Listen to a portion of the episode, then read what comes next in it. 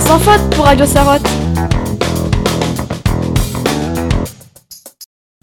Bonjour chers auditeurs, aujourd'hui nous allons vous parler des robots que l'on utilise en cours de technologie de 5e.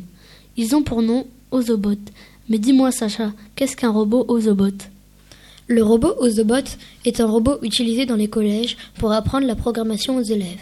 Il fonctionne avec des capteurs de couleurs en dessous de son corps qui suivent une ligne noire et qui servent à donner des ordres avec des suites de couleurs. Le capteur détecte le rouge, le vert et le bleu, qui sont les trois couleurs primaires des pixels. Il peut donc détecter toutes les couleurs. Dali est en ce moment même avec Monsieur Perrard, professeur de 5e, pour lui poser des questions. Bonjour Monsieur Perrard. Bonjour les enfants, merci de me recevoir. Merci d'avoir accepté cette interview. Vous êtes professeur de technologie de 5e et de 3e au collège Nathalie Sarraute. Nous avons quelques questions à vous poser au sujet des robots Ozobot. Je vous écoute. Pourquoi enseignez-vous en utilisant les robots Ozobot et quelles sont leurs particularités? Dans notre discipline, la technologie, nous essayons d'enseigner l'étude des techniques avec des supports que nous utilisons tous les jours, si possible, qui intéressent nos élèves. Concernant les Ozobot, comme on a pu le voir en classe, ce sont des petits robots qui sont dérivés de robots utilisés dans l'industrie et plus particulièrement dans des hangars spécialisés en logistique comme Amazon, Cdiscount, etc.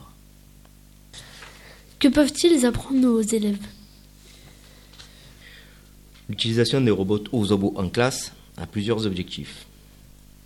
Le premier permet aux élèves d'avoir une introduction plutôt ludique de la programmation et de ses contraintes. Le second, c'est aussi de les faire réfléchir sur l'importance de la rigueur du travail bien fait. Si un robot est mal programmé, cela pourrait mettre en péril toute la logistique prévue.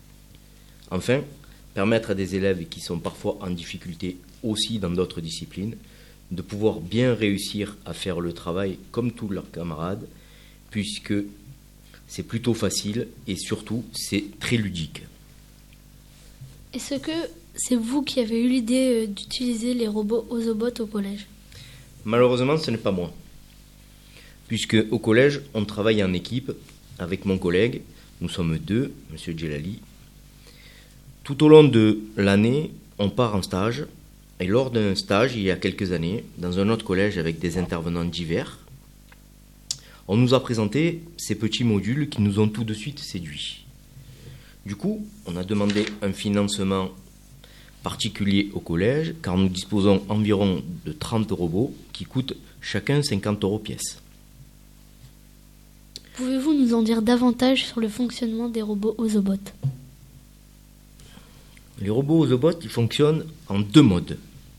Le premier que l'on a déjà vu en classe et que l'on voit généralement en cinquième, il fonctionne, comme le disait ton camarade Sacha, avec un capteur de couleur qui est situé dessous le robot et qui, lorsque il se déplace, il détecte une série de couleurs et en fonction de la série de couleurs qu'il détecte, il va réaliser des actions qui lui sont programmées. Le second mode de programmation, que l'on utilise généralement soit en fin de cinquième et surtout en troisième, c'est un mode de programmation avec une application qui s'appelle OzoBlockly. Celle-ci permet de préparer des parcours que les Ozobots vont réaliser. Cette méthode est proche du langage Scratch que les élèves abordent avec mes collègues de mathématiques. Parfois même, pour certains élèves, cette application les aide à comprendre le Scratch. Merci Monsieur Perrard pour ces informations. Au revoir chers auditeurs. C'était Sacha et Dali sur Radio Sarotte. Merci de nous avoir écoutés. Música